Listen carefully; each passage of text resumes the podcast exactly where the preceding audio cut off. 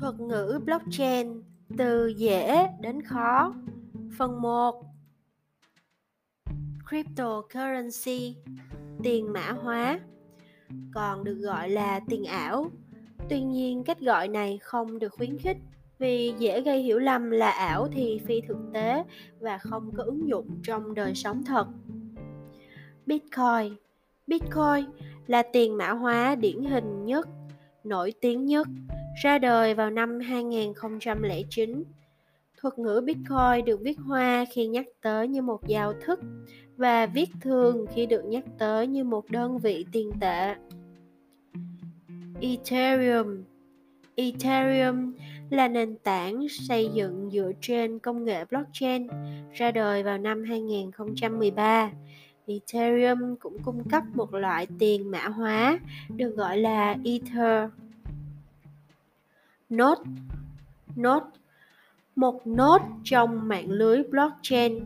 Hiểu đơn giản là đang nói đến chiếc máy tính của một người thợ đào hoặc đang nhắc đến các dữ liệu blockchain được lưu trữ trên chiếc máy tính ấy. Mining, khai thác, còn được gọi là đào coin hoạt động mà các miner thợ đào dùng máy tính để làm các nhiệm vụ duy trì và đảm bảo sự tồn tại của mạng lưới blockchain. Thông qua đó, nhận được phần thưởng là tiền mã hóa. ICO đợt phát hành coin đầu tiên. Hoạt động mà các công ty trong lĩnh vực blockchain dùng để gọi vốn giai đoạn đầu.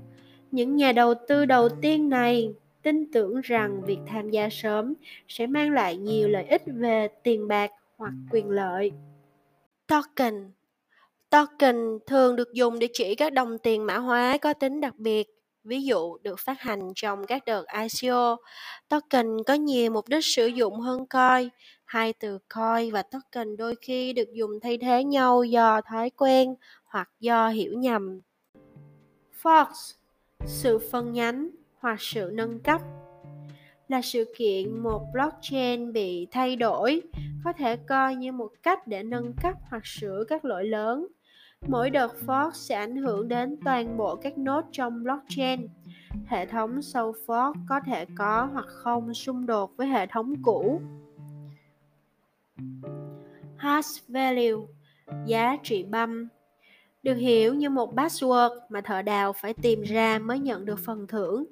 Đây là một khái niệm có độ khó tương đối nhưng khá quan trọng, cần tìm hiểu kỹ nếu muốn nắm được công nghệ blockchain.